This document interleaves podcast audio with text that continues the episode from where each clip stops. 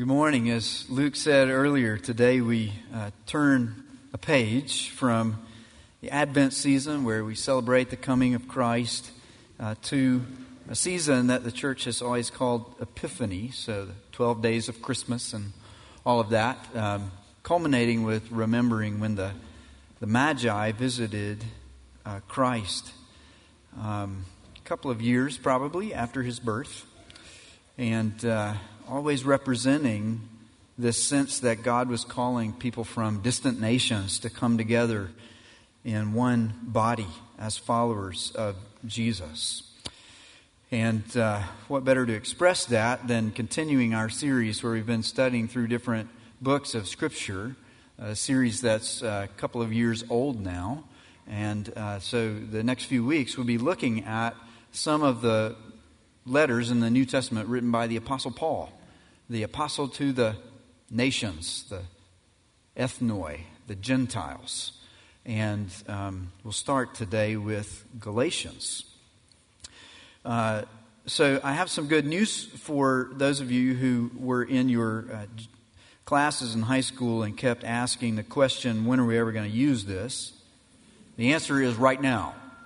Right now, we're going to use a little bit of geometry and a little bit of ancient geography to answer a pressing question that every human heart asks. When it's all said and done, what will be the proof that I should receive admiration and approval? Everybody asks that. When it's all over with, how, how will I know and how will those who matter most know? That it's really okay for me to receive admiration and approval. So we'll start with a little bit of geography and look at a map of the ancient Roman Empire. And uh, you'll see uh, these lines representing the first tour of duty that the Apostle Paul took as the apostle to the nations. Uh, he went on three at least uh, tours like this that are recorded in the book of Acts, probably a fourth one that happened after the book of Acts was finished. This is the first one. And you'll see that his journeys took him into this green shaded area. If you could read the letters on the map, you'll see that the Romans called that green area Galatia. Now, people who lived there didn't call it that, but the Romans didn't quite care. We're just going to give it a name. We're going to call this whole area Galatia. So when the Apostle Paul writes the book of Galatians, it's just after he finished this journey, preaching about Jesus, uh, calling leaders to local churches. And then he went back and visited every church one more time to strengthen and encourage them. And then he returned back to his home base in modern day Syria, the city of Antioch. And then Paul heard a report that, that just after he had left these churches, some new leaders came in from Jerusalem. And these new leaders were saying something different than he had been saying. And that's where we shift from geography to geometry. They were saying, you know what? Paul preached a circle and we preach a plus. Paul came through saying, well, there's one thing at the center of everything. That's what a circle is, right? One center point, and then the, the curve, where every, every point is the same distance from that center. That's how you make a circle. When you introduce a second point, you don't have a circle anymore. You have, remember when you were in geometry? An ellipse. And an ellipse has two foci, two points of focus. So, what was happening in Galatia is Paul had come through saying, There is one center to all of life, one thing to boast in. There is one answer to the question, Why should I receive God's admiration and approval? And the answer is Jesus. Everything centers on Him. But then Paul heard that new leaders had come in. They were saying something different. Those new leaders were saying, You know what? Paul gave you a great starting point. Bless his little heart. I mean, if they were from the South, that's what they would have said, right? It's a way of saying, well, yes, sort of. He knew what he was talking about. He preached this circle, but we're here to preach a plus. That if you really are serious about honoring God and you're really serious about Jesus, then you need two things to focus on in your life. You need Jesus and you need something else. What was the something else? Well, we'll, we'll find out more uh, as we continue to learn. Right now, as Caleb comes and reads for us a few selections from Galatians, listen for this theme of boasting. Listen for this theme of how, what would be the proof that we really should receive admiration and approval. Listen for Paul drawing a circle and saying there is only one thing at the center, and it's Jesus. And listen for some hints about what that plus might have been that the new leaders are talking about. Let's listen as we hear from God's Word. Thanks, Caleb. The scripture reading this morning is selections from Galatians chapters 2, 3, and 6. I have been crucified with Christ, and I no longer live, but Christ lives in me.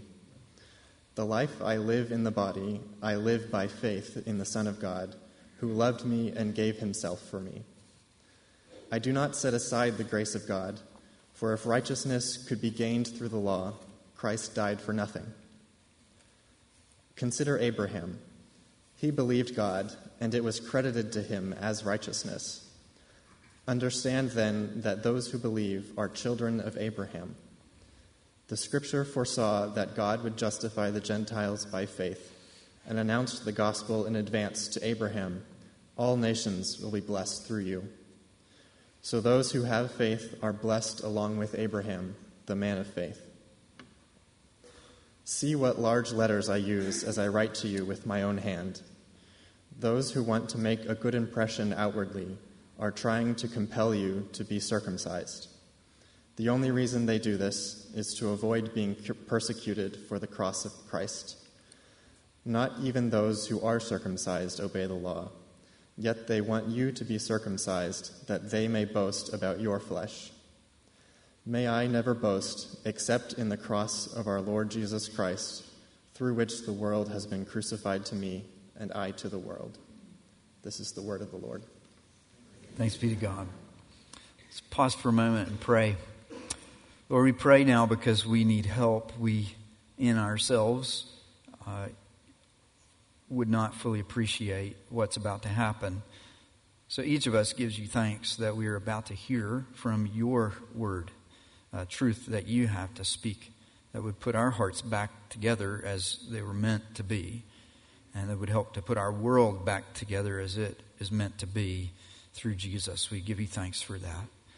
I give you thanks because it's an unspeakable uh, honor and joy to stand among your people and be the instrument through which your word would come. And I pray that you would change me uh, as well as everyone who's here. We pray in the name of Jesus. Amen. Caleb read this verse for us as Paul says, Galatians 6:14, "May I never boast except in the cross of our Lord Jesus Christ." It's okay to boast. We tend not to think that. We sort of say there's only one kind of boasting and it's bad, it's arrogant. But if you need proof, there are a couple different kinds of boasting. Think about the Christmas letters that you got from friends over the past few weeks. I see you laughing already, Mark. like, yeah, yeah. You know, you get that one kind of Christmas letter that's uh, sort of a celebration of the good gifts that have come into someone's life over the previous year a graduation, a, grandchild, a, a, new home, a new job, um, adventures and memories that a family or friends shared together. And you read it and you feel warm and happy. And you're so glad for your friends. And, and you're in awe. You're like, wow. I, I'm so glad that all these good things came into this person's world this year. That's one way to boast, is to talk about good things that have come into your life in a way that's healthy and that strengthens relationships, right? But then there's that other kind of Christmas letter, right? Our family is perfect. Little Susie's science fair project won a Nobel Prize. Fido won a dog competition and learned to sign his own autograph, and they'll make the movie next week. And, uh, you know, uh, Dave patented his chili recipe, and uh, we've retired now to the Bahamas. Uh, so, uh, hope things are going well for you also. You read that letter? Do you have that friend too? Right? That's a different kind of boasting, isn't it? That's the kind that doesn't leave you warm and happy and in awe. It, it makes you sick. It, it makes you feel like you lost a competition you didn't even know was happening. Right? There's more than one kind of boasting. So today we want to learn how to boast in this healthy way. There are two kinds of boasting at work throughout the book of Galatians. I hope y'all appreciate the challenge, right? Here's a guy with a PhD in the New Testament who's given like half an hour to talk about a whole book of the New Testament. Self control is one of the fruits of the Holy Spirit. So I will do my best. Um, the book of Galatians is all about these two kinds of boasting. So today we're going to look at, at the topic of boasting, and that will move us on to thinking about the relationship between boasting and legalism. And then we'll get to see the relationships among that boasting and legalism and the grace that is ours through Jesus. We're going to start, though, with boasting. Um, boasting is the way you answer this question Why should I receive admiration and approval? The question is not, Do I want admiration and approval? You do. I do. We all do. It is not a bad thing. We were created to be in fellowship with a God whose image we bear. He made us in His own image. So He made us to be the kind of people that others would look at and say, Wow, what a great gift has come into your life. You reflect the likeness of your Father. You're the Father's daughter. What a privilege and honor. You're the Father's son. What glory. You were created for other people to look at you and go, wow. You were created for God to look at you and go, well done. It's exactly what I want my image bearers to be like. We were created for that. Now, we fall short of that, and in Jesus, we're restored to that. But every heart is asking this question at the end of the day why? Why is it right that I should receive this kind of admiration and approval from the Father and from other people? What's the right reason? Well, there are two ways to answer that question. One is a circle and the other is an ellipse. One has one thing at the center, one answer to the question, the other has a plus. Right? The healthy kind of boasting that the book of Galatians is all about says, put Jesus in the middle, and He is the answer to why any person should be a recipient, recipient of admiration and approval from God. Right? That's what the Apostle Paul is saying as he writes the, the ending of the book with his own hand. Typically, Paul would dictate his letters and someone else would write them down. Uh, the book of Romans was written down by a, a guy whose name we know, Tertius. Paul writes this with his own hand. And he says, Look, I use really big letters. Some people think Paul had eyesight issues. And, um, and what, what, what are the last things he wants people to hear? Well, he says, I want you to hear about the right way to boast, right? May I never boast except in the cross of our Lord Jesus Christ. I should, it is right for me to receive God's admiration and approval. But not because of anything about me. It's because Jesus has already won the Father's admiration and approval. And He's willing to invite me into that and share it with me. What an incredible thing. So, your heart every day is asking the question where can I get more admiration and approval? You don't wake up in the morning saying, Where will I find the basis for my justification? Who will give me righteousness? Right? But, but when the Bible talks about righteousness and justification, that's the question it's answering. How do people come to have the Father's admiration and approval? Well, it's through Jesus. He wins it, shares it with us. And now that's the answer to the question. May I never answer this question any other way than to say, I have the Father's admiration. He doesn't just put up with me, tolerate me. He doesn't just say, Yeah, you're okay. He says, This is exactly the way a life ought to be lived when he thinks about me. Because he never thinks about me without thinking about his own son, Jesus. That kind of boasting is good for me. It's good for the Father. It's good for you. Man, never boast in anything else. Right? So Paul says, Man, never boast except in the cross of our Lord Jesus Christ, through which the world has been crucified to me and I to the world. Now, one way to read that is to say, mm, Christians hate stuff. Right? I've been crucified to the world. I don't like fiction. I don't watch movies. I don't dance. It's worldly. I've been crucified to it. That's not what this verse is saying at all. This verse is saying, when it comes to boasting, Nothing else in the cosmos, that's the word for world. Nothing else in the cosmos should be placed at the center of the circle. That when I stand before God and answer the question, is there a good reason why right now I should expect to hear your affirmation and approval? The answer is Galatians 2:20 The Son of God loved me and gave himself for me and that is the end of my answer. And there is nothing else in the whole cosmos that is part of my answer. There's no plus. When you add the plus, it becomes an unhealthy kind of boasting. What's the plus like?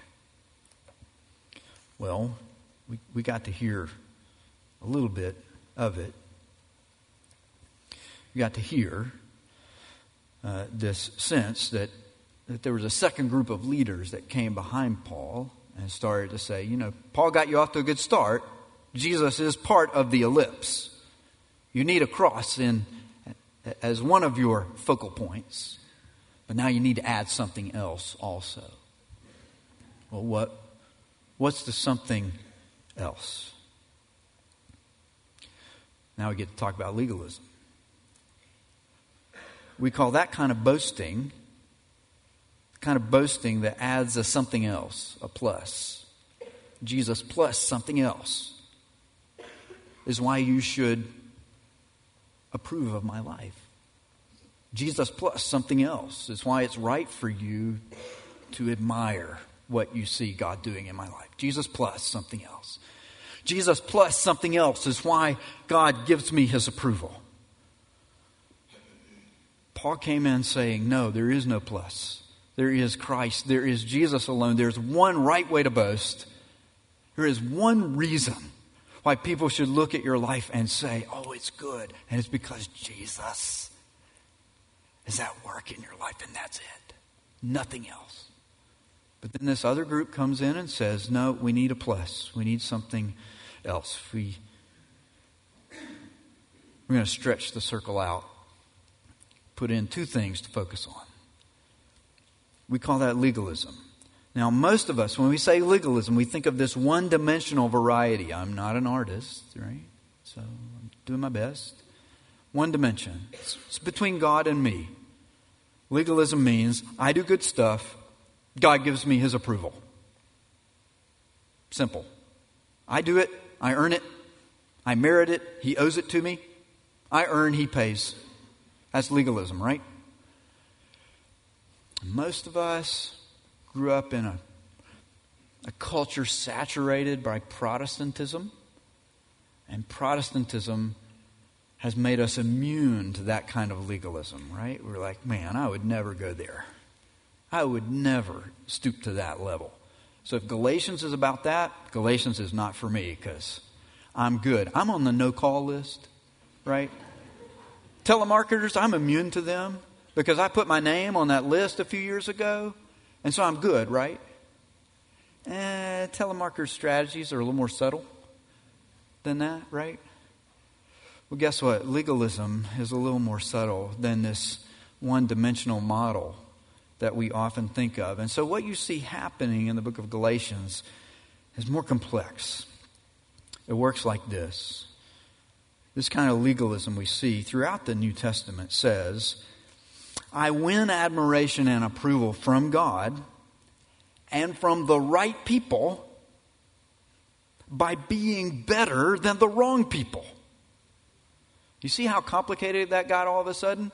It's no longer just, you know what, God's pretty easy to please. I'll do the stuff He wants, I'll add some extra stuff, and He'll owe me. And we're good. That's legalism. Oh, no, no, no, no. Way more complicated than that. Legalism works like this. Jesus said, Luke 18. He's telling a parable about two men in the temple praying. One of them's a Pharisee, the other's a tax collector. And what does the Pharisee say? God, I thank you that I am not like other people, especially that tax collector. God, I know I have your approval because I'm one of the right people and we're better than the wrong people. Oh man, that just got complicated. I venture to say very few people in this room think they're good enough to make God owe them. But you think you're better than somebody. I do too. That's the way the human heart works. I want admiration, I want approval. I'm afraid that God's admiration and approval is not going to be enough, so I'm going to find a way to supplement what He offers. And if I have to earn it at your expense, I will do it. If I have to prove that I'm right and you're wrong, that I'm better and you're worse, I will do it. That's the way legalism works. So it's that complex thing that's going on in Galatians. And you hear about it throughout the whole letter, but let's just listen to one of the passages that Caleb read for us. Paul said in Galatians 6:14, "May I never boast except in the cross of our Lord Jesus Christ." But before that, he said this, those who want to make a good impression outwardly who do they want to make a good impression on?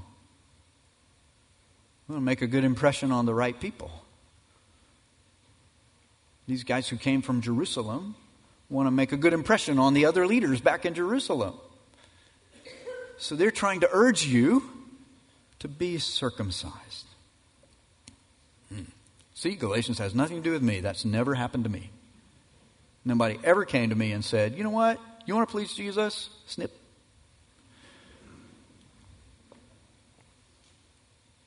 That's never happened. But look what's happening in their world.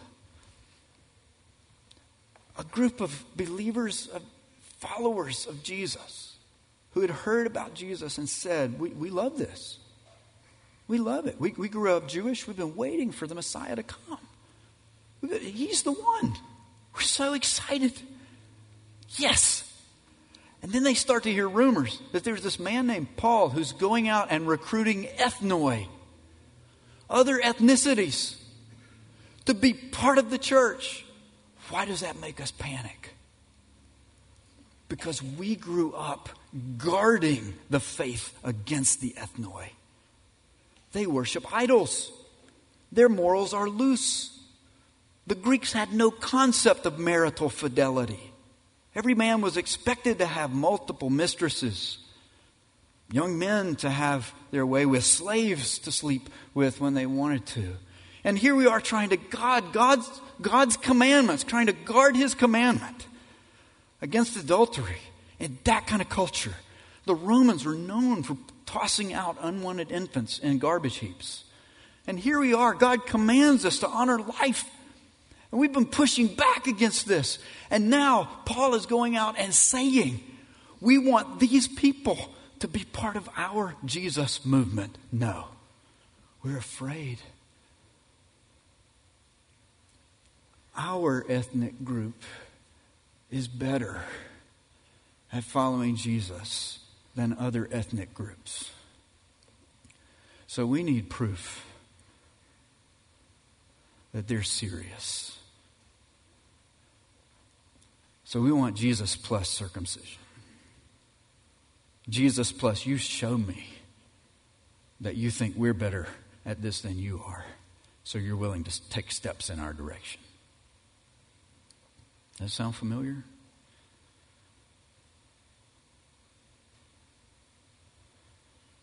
You see what Galatians is guarding us against? It's not just guarding us against this arrogance before God that would say, hmm, God, your commandments are pretty easy to follow. I'll add in a couple extra things and I'll please you and you'll owe me. It's guarding us against something much more subtle. The book of Galatians is shouting to us, church, if you have ever made another ethnic group feel like they have to prove themselves to be part of you, you need to repent.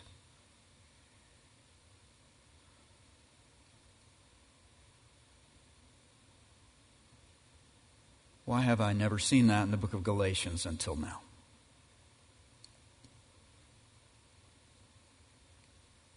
God's at work changing me. That's why. He changes us, opens our eyes, draws us deeper into repentance and faith, and says, You know what? I, I, I've been boasting the wrong way in ways I don't even realize. I need to repent. I need to be ready to ask people, how has my leadership in ministry made you feel like you may not be as good at following Jesus as people who come from my cultural background. I need to be ready to answer, ask that question and hear the honest answer. And come back to Jesus as the center. What does grace look like? Grace says, you don't have to do anything to win God's approval and admiration, no matter who you are or what you've done. All you have to do is trust Jesus, and He has won it for you once and for all. End of story. Grace says that to every person. Jesus did enough the Son of God loved me and gave himself for me. But grace goes another step and says this any person, any person can receive God's admiration and approval by faith in Jesus, no matter what their background is cultural, ethnic, nationality, language. It's why Paul spends so much time in Galatians chapter 3 saying, it's been this way from the beginning. God said to Abraham, I want all the ethnoi, all the ethnic groups to be blessed through you. So anybody who has faith in Jesus stands right alongside Abraham, the first man of faith. So Abraham would never say, because I'm Jewish, I'm better at this than someone who isn't. And a true follower of Jesus would never say, I'm worthy of admiration and approval from God and other people because I love Jesus and I speak English. I love Jesus and I grew up in the Bible Belt. I love Jesus.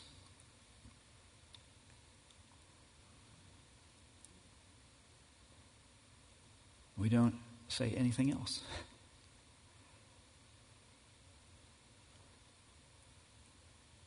What do I boast in? Is my boasting have a plus? Or is my boasting inside a circle? And everything takes me back to that one thing Jesus.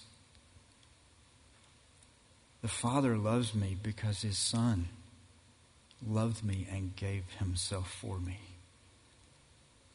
And I will not boast in anything else. And if my boasting makes someone else feel like they lost a competition they didn't even know was happening, then I am doing something wrong.